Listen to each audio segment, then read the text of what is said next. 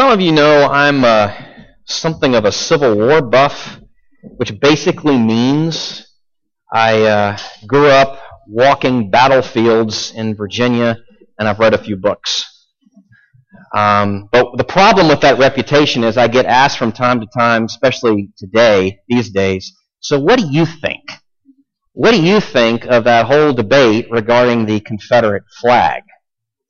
Um, well, my answer is somewhat nuanced.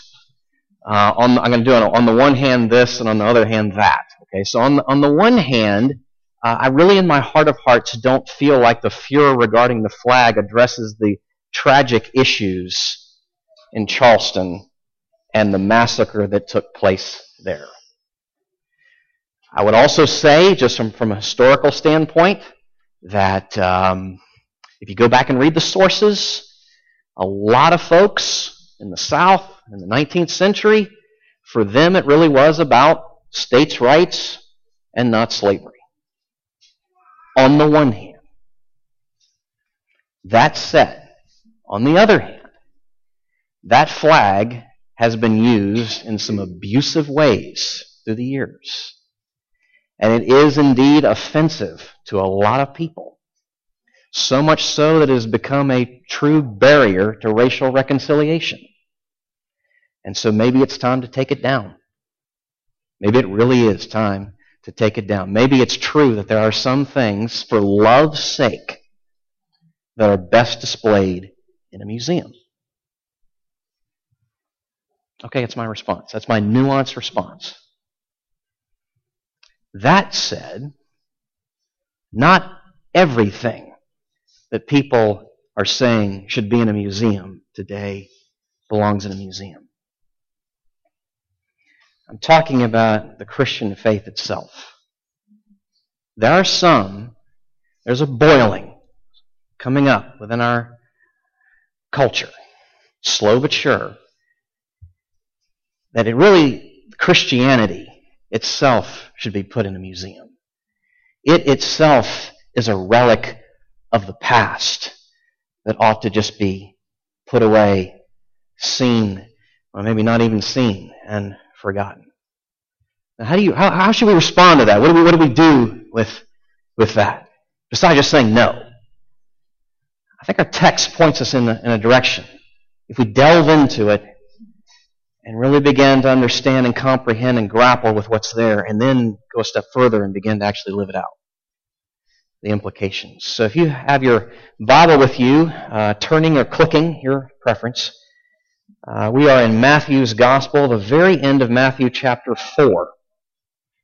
I was telling Sarah the other day, uh, this is the last of the, the narrative passages for quite some time in this study through Matthew's Gospel, because next time uh, we're in this study, we're going to be in the Sermon on the Mount, and that's chapters five and six and seven, and it would be a crime to just fly through that. So, uh, treasure, if you love narrative, treasure it now, because this is it. Um, anyway, uh, Matthew chapter four, uh, verses twenty-three through twenty-five. Hear now the word of God. He went throughout all Galilee, teaching in their synagogues and proclaiming the gospel of the kingdom, and healing every disease and every affliction among the people. So his fame spread throughout all Syria. And they brought him all the sick, those afflicted with various diseases and pains, those oppressed by demons, epileptics, and paralytics, and he healed them. And great crowds followed him from Galilee and the Decapolis, and from Jerusalem and Judea, and from beyond the Jordan. Would you pray with me?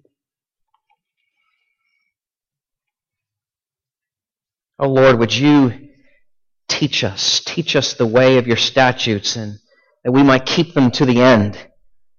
Oh, would you give us understanding that we would keep your law and observe it with our whole heart? Would you lead us in the path of your commandments and make that our delight? Would you incline our heart to your testimonies and not to selfish gain? Would you turn our eyes from worthless things and give us life in your ways?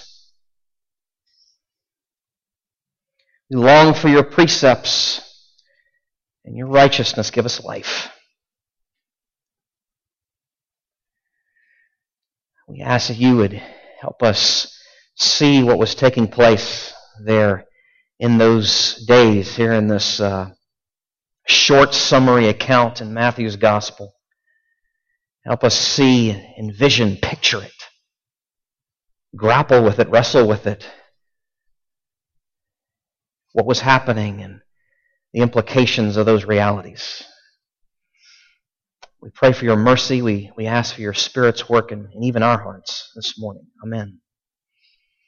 So uh, I, I, I hate to burst the bubble of my fellow science fiction fans in the room, but I have news for you. If, in fact, the Starship Enterprise did, in fact, was, in fact, to boldly go where no man had gone before, to seek out new life and new civilizations, that five-year mission would be really boring. I, I hate to burst your bubble. There's no one out there. There's no one out there to meet. There is no new life and new civilizations to, to discover. The fine-tuning required for life to exist on other planets is just far too great. We live on a very privileged planet, folks. It is, to say unique doesn't do justice to the word. Now, you, you maybe remember, you may, maybe you remember Cosmos, that, that P B S show from years ago, and Carl Sagan and all his billions and billions, and, and the way he, he put that for us and explained, you know, years ago, that there were basically two essential features for life to, to come into being and, and to flourish and exist on, on a world. And what that meant is, as you did the math, what that meant was, we should then be able to expect, as we go up into the stars, we should be able to expect to find life, something like we find here, you know, I don't know what, what they would look like, but something, on some roughly one in every ten thousand planets. Now you're like, whoa, that's not much. But when you consider the math and the number of planets out there, it's like, well, maybe Captain Kirk would have something to do. But the problem is this, in the years since, those two essential factors, that little list has grown into one hundred fifty as scientists have really begun to, to understand the complexities in play. Just in our own little planet here, the essential things that have to be in play have to do with the sun, unique features of it, gravitational forces in our solar system, the other planetary bodies within our solar system, the moon, so unique, so special. Then, of course, our own Earth. All these things coming into play. So that when you do the math, instead of it being one in ten thousand, that's one, and for you people who forgot your math, that's, that's four zeros, one in four zeros. Now the odds go to one in some ten to the fiftieth power. That's a one, not with th- four zeros, but with fifty zeros. It's just not going to happen. It's just not going to happen. Star Trek, probably about a fifteen-minute show, and you're done. Privileged planet. We, we, we are living on and surrounded by evidence of design everywhere. Which points to, of course, you know, design points to the reality, the, the likelihood of a designer. But we just we, we just don't see it. We're just bored. It's, it's every day. It's the same thing. We don't we don't have the eyes. We don't have the grid. We don't have the lens. We don't appreciate everywhere you look, everywhere you could go, everything you could contemplate is, is speaks to this. Now, where am I going with this in Matthew four? Well, it reminds me something of how jaded we are, I think, sometimes when we read passages like what I just read a few moments ago. It's just, oh, well, okay, yeah, Jesus is doing his thing. And and it's it's not, that's just not, it doesn't stun us the way it ought to. We're not really envisioning and picturing the, the wonder of what is taking place here, as Matthew has described in the summary of what is going on for weeks and months. Uh, maybe, maybe we maybe we've just heard it too many times. I don't I don't know, or or, or maybe we just can't envision it. Maybe we can't picture what it was like there on, on the ground. Let me try and help you. Okay, so Galilee is a mountain. Oh, just picture this. Okay, maybe it's kind of like I don't know, East Tennessee to some degree. To some degree, you know, not big mountains. I'm not talking you know um, the Rockies. We're talking large hills, but mountains nonetheless. So it's a mountainous region in, in northern uh, Palestine, we might call that today, northern Israel. Uh, in the first century, roughly some three hundred thousand, from we can tell from the from the data from other biblical, extra biblical sources, some three hundred thousand people in this in this region, uh, spread out over some two hundred roughly towns and villages. And and Matthew tells us that Jesus is not just waiting around for them to come to him. He's what you could call an itinerant preacher. He's going into the hills and hollers, from place to place. And you can imagine, if you're following him, how how routine, maybe, at some to some way, this or mon, even maybe even a mundane, this might seem. I mean, day after day, he's going to these places. It's the same message, the same message, because he, he, you know, repeating it place to place like a circuit rider, and he's seeing the same things, the same needs, the same struggles, the same agony. And again, if you're just watching this, you might be, well, that's kind of boring, you know. Except for this little detail. When you read verse twenty-three, and he went throughout all Galilee, teaching in their synagogues and proclaiming the gospel of the kingdom and healing every disease and every affliction among the people. How do you get bored with that? I don't know. Jesus' ministry is so much greater than we think. So much greater than we think. And I, we need to see that. And let that shape and let that stretch us, the greatness of his ministry. Now it begs the question, well, how is his ministry so great? Okay, let me, two things, at least these two things for the next few minutes. First, the breadth of his concern is so much greater than we usually think. And also, I'll, I'll add this, the part two, the extent of his power. The extent of his power. So the breadth of his concern yoked with the extent of his power. So much greater. Let's look at this in, in, in turn. So the breadth of Jesus' concern, how, how far does that go? How far does that reach? How might the, the boundaries of our own expectations of what it looks like to follow him need to be stretched? Matthew's quite clear. The breadth of Jesus' concern goes out embracing all peoples. All peoples, not just his own, not just his fellow Jews, but all peoples. Look, let's look at it together. So it begins throughout all Galilee. I'll read, it's only three verses. I have to read them repeatedly to, to really dig into this. But verse twenty-three, and he went throughout all Galilee, teaching in their synagogues and proclaiming the gospel of the kingdom and healing every disease and every affliction among the people. So it didn't matter. It didn't matter how big or how prosperous or what the reputation was of the town or the village or, or the city. It didn't matter what the size was. It didn't matter what the status was. It didn't matter how wealthy or sophisticated or cultured or how um, isolated or remote that place was. He went there because he cared. Because he cared. But not just that. We, we read that he went throughout all Galilee, and then people from beyond those reaches, those regions, came, as, and understandably so. Understandably, you keep, pick up there in verse twenty-four, as a consequence of what was happening there in Galilee, so, verse twenty-four, so his fame spread throughout all Syria, and they brought him all the sick, those afflicted with various diseases and pains, those oppressed by demons, epileptics and paralytics, and he healed them.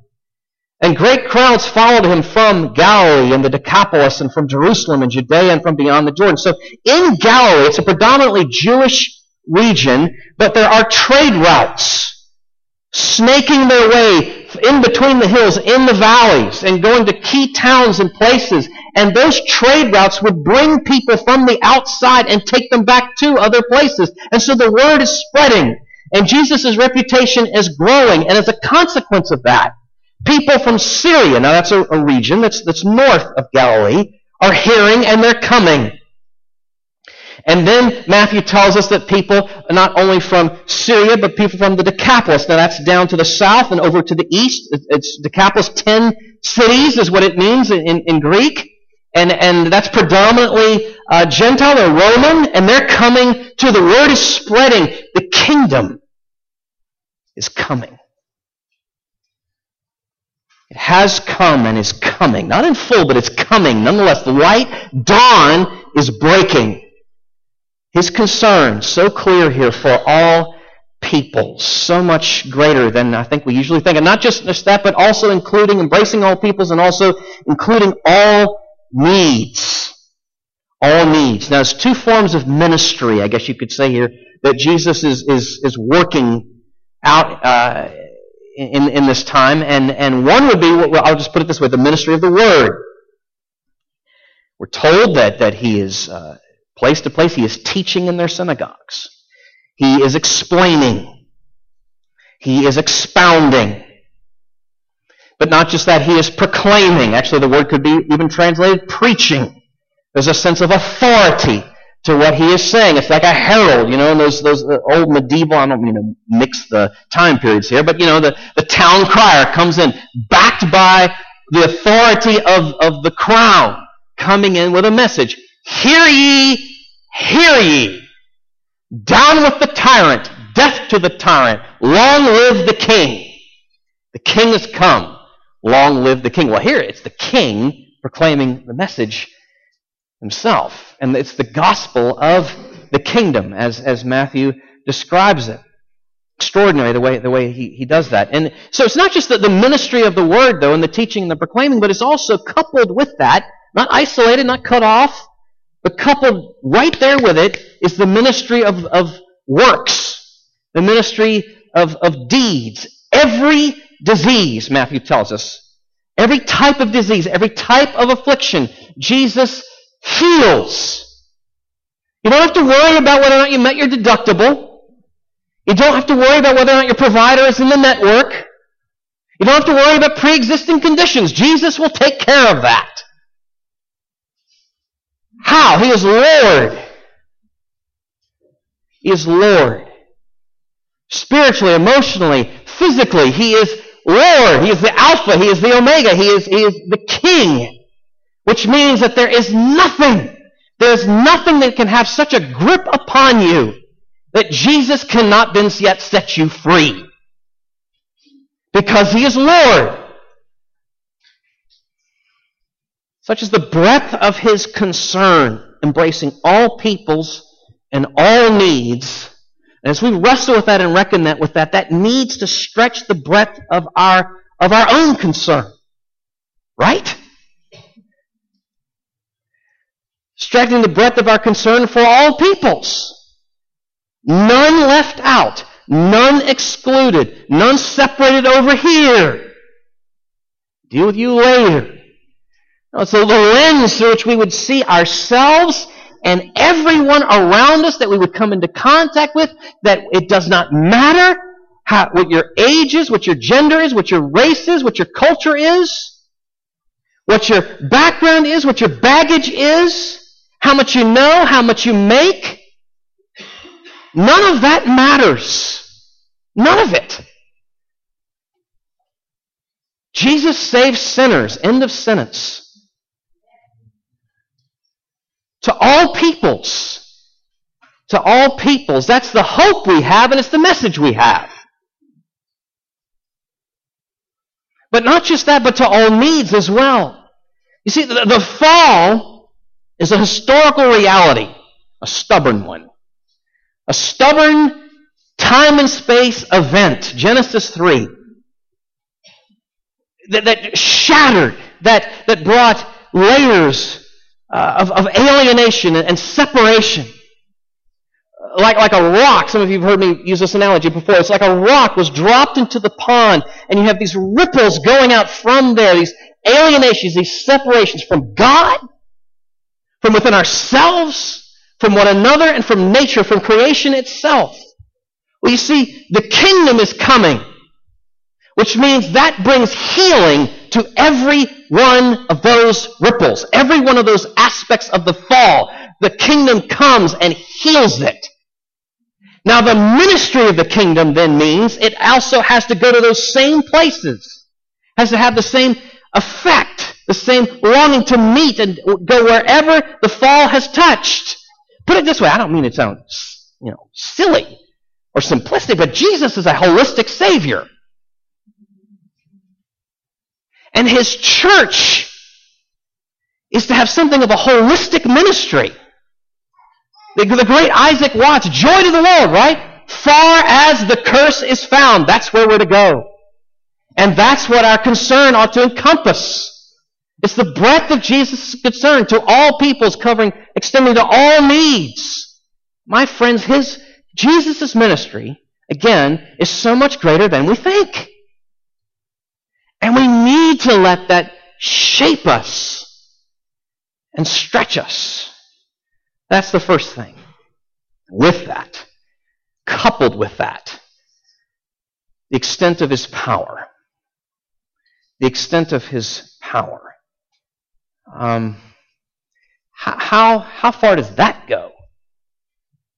What does that encompass? What does that look like? And as we grapple and wrestle with, with, with that, how might that stretch our assumptions? I, again, I don't mean to sound simplistic, but honestly, how does that impact our assumptions that just have to do with the fabric of life? Life in this world. We need to talk about miracles. Maybe we'll start with a definition. So I, there's three ways you could get at this, and I'm going to kind of build here. Okay. So the first, and, and using the, the and defining it in the ways that we sometimes use the word. Okay, so one way that we sometimes use the word is referring to common things, everyday things that still nonetheless take your breath away. Now, Titans fans, you haven't had one for a long time, but you may you may remember the Music City miracle, right? Now, the rest of us, normal people, would say the birth of a baby, which is a little different plane, I guess. But anyway, but, but nonetheless, sometimes we use words, the word miracle, to describe things like the common, you know, relatively everyday sorts of things that nonetheless get your attention, and there's a wow factor with it and a sense of wonder there. Okay. But there's another way we use it, we use it, and, some, and that's sometimes with more uncommon things, uh, things that, that, that the timing is just, you can't get your mind around it. The, the, the way needs are met are just, just stunning. It's not that any physical laws have been broken. Um, Newton's still okay. Uh, but, but nonetheless, difficult to explain. You know, it's like a prayer was answered. Or, or, or God's hand was at work in some dramatic fashion. Let me give, let me give an example to, from, from our own lives. Um, Fall of nineteen ninety-two, I was a first-year seminary student at Covenant Seminary in Saint Louis. And we got word, I won't go into all these crazy details, but we got word that we were had just lost the free housing that we'd kind of been relying on to financially make it in, in those months. And we had to find something else immediately. There was no dilly-dallying around. We had to move. And the best possible option that we could find was an apartment not that far away, that right up front, they wanted one month's rent, and you know what's coming, a security deposit that was also the equivalent of another month's rent. We didn't have either of those, to say nothing of, of both. Okay? But the, it's not just the calendar, it's the clock is ticking. We've got a matter of days to come up with this. In the mail, the day before this money is due, is a check from some friends of ours in Virginia for the exact dollar amount to cover the two, the, not the, two, the, the, the rent and the deposit. But here's the thing. We hadn't told anyone. Just a few folks there in our church in Saint Louis, but no one in the state of Virginia knew. And even if we had made a call the night we found out, because of the timing, they would have had to have mailed the check days before we even knew we had the need. Oh, that's just coincidence. That's just chance. See, that, that in that sense, that's that second grade, okay? So you've got the common everyday thing. Huh, that's, that's pretty cool. And then you've got the secondary thing. Whoa. Okay? And now you have the third. See, see, in this thing with Sarah and I, that in the, in the fall of nineteen ninety-two, there were no natural laws broken there, right? I mean, it's it's not like it was transported back to Star Trek. It's not like that. Is there no time travel going on there? I mean, it, it, you know, Newton's still okay. Everything's fine. There's nothing supernatural going on there in the sense of, you know, the physics involved. But with this third one, what we're reading of here in, in Matthew is, is another league. The, these are things that cannot be rationally, reasonably explained naturally. This is supernatural in, in that biblical sense of a miracle. Um, the uh, this is where you see God intervening. This is where you see God, you could say, intruding into the natural way that He works over the course of daily events. Um, Old Testament, the classic example, of course, is the Exodus and the plagues and the crossing of the Red Sea and, and, and such. New Testament, of, of course, well, you have Jesus' incarnation and the resurrection and, and the events that we read of summarized here and all through the Gospel accounts and on into the, the, the book of, of, of Acts. Um, again, signs and wonders. Signs and wonders. No reasonable, natural explanation. This is supernatural. The purpose. What would be the purpose, God? What would God have in mind in doing such things? Let me give you three possibilities. Um, one would be to accredit the messenger. To, to communicate to those who are seeing this thing, that, uh, uh, these, these events unfold, this is my messenger. I, this is, you need to listen. You need to listen. And I'm backing it, you know, with, with what's happening here. Another would be a demonstration of His nature. I mean, what's transpiring there? It's a, it's a just it shows it's a demonstration. It's flowing uh, from His hand of, of His compassion, of or maybe His justice, or maybe it's just His power, or some combination all, all thereof. So you've got uh, a validation of the messenger. You've got a demonstration of His character. But then thirdly, I would add this, and that is just the kingdom breaking in.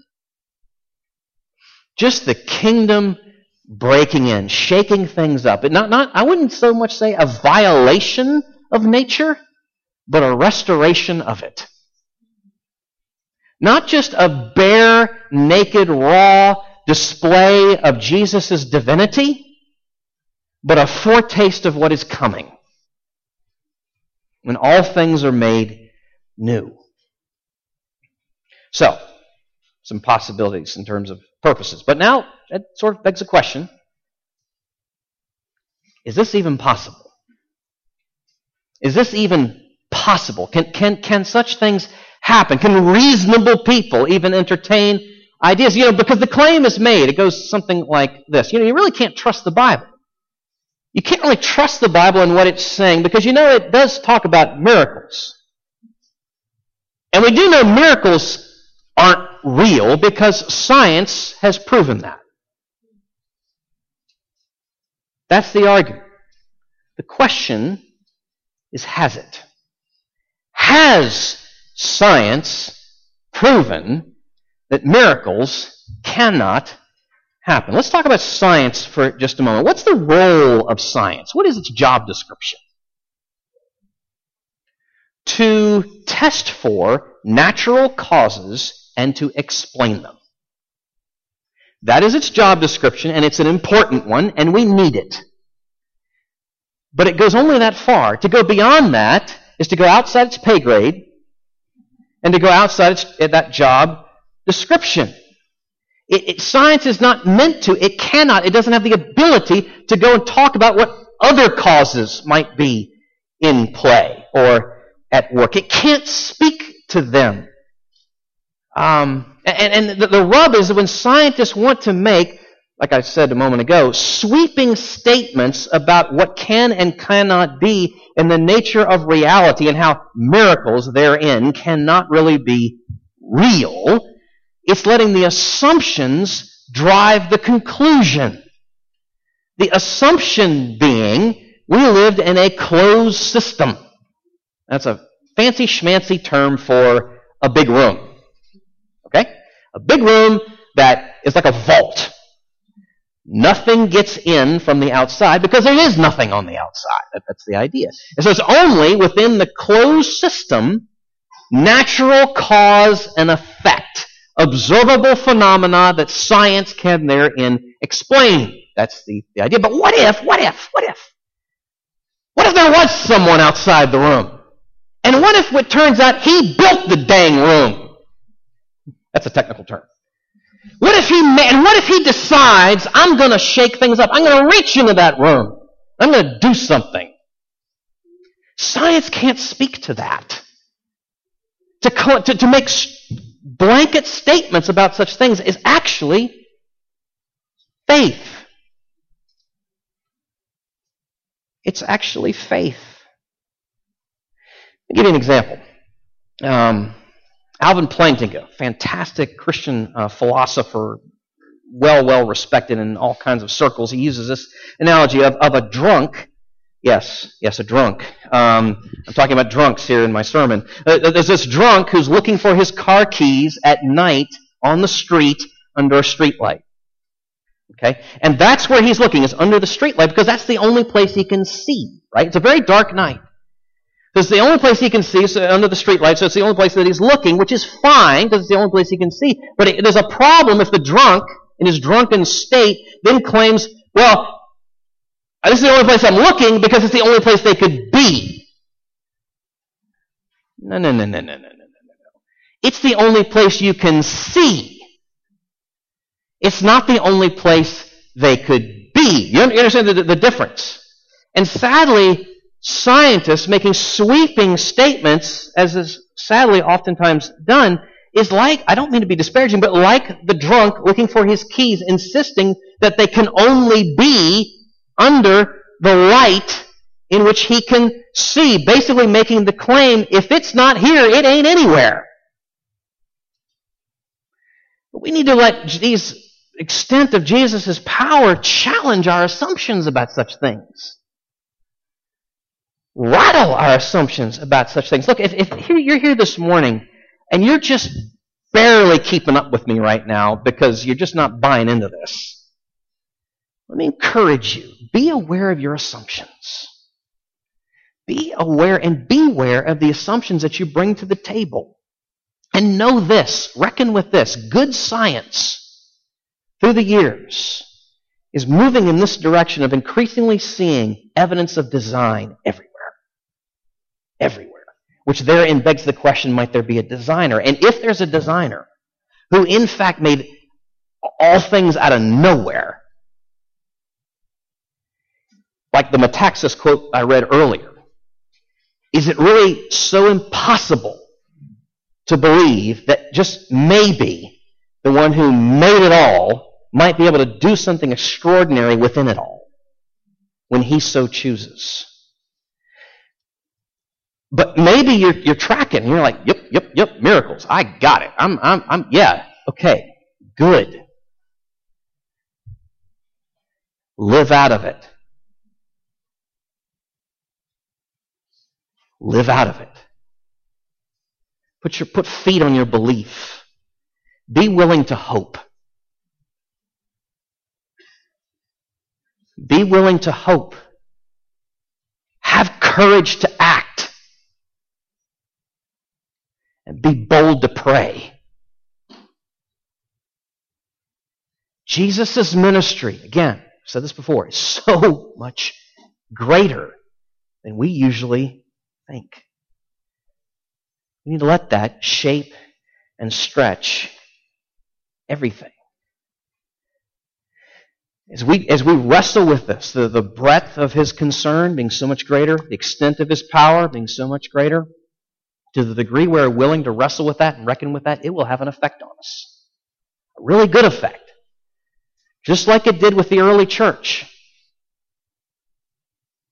History is a stubborn thing. These facts that then beg explanations. For instance, what was it that drove those ordinary men and women to plant churches as they did in those early decades? To, to send missionaries to places they had no idea how they'd be received, or in some cases, they did, and despite that, sent them. What enabled them to withstand the pressure of, of Roman persecution and the charges of sedition, or Jewish charges of blasphemy, sort of caught between. What drove them, what impelled them to engage the culture the way that they did, they did and went into the places of, of power and influence and the marketplace and the halls of academia and the arts and went into those places and were willing to challenge the idols, to identify them, to, to expose them, to challenge the idols of their day. What, what fueled? They're setting the world on fire. What was the force that enabled them to turn the world on its head? You know what it was? They were emboldened by this message. They were emboldened by this message and empowered by God's Spirit. They knew that the kingdom of heaven had come and was coming. And they were sure of the presence of the King in whatever they did.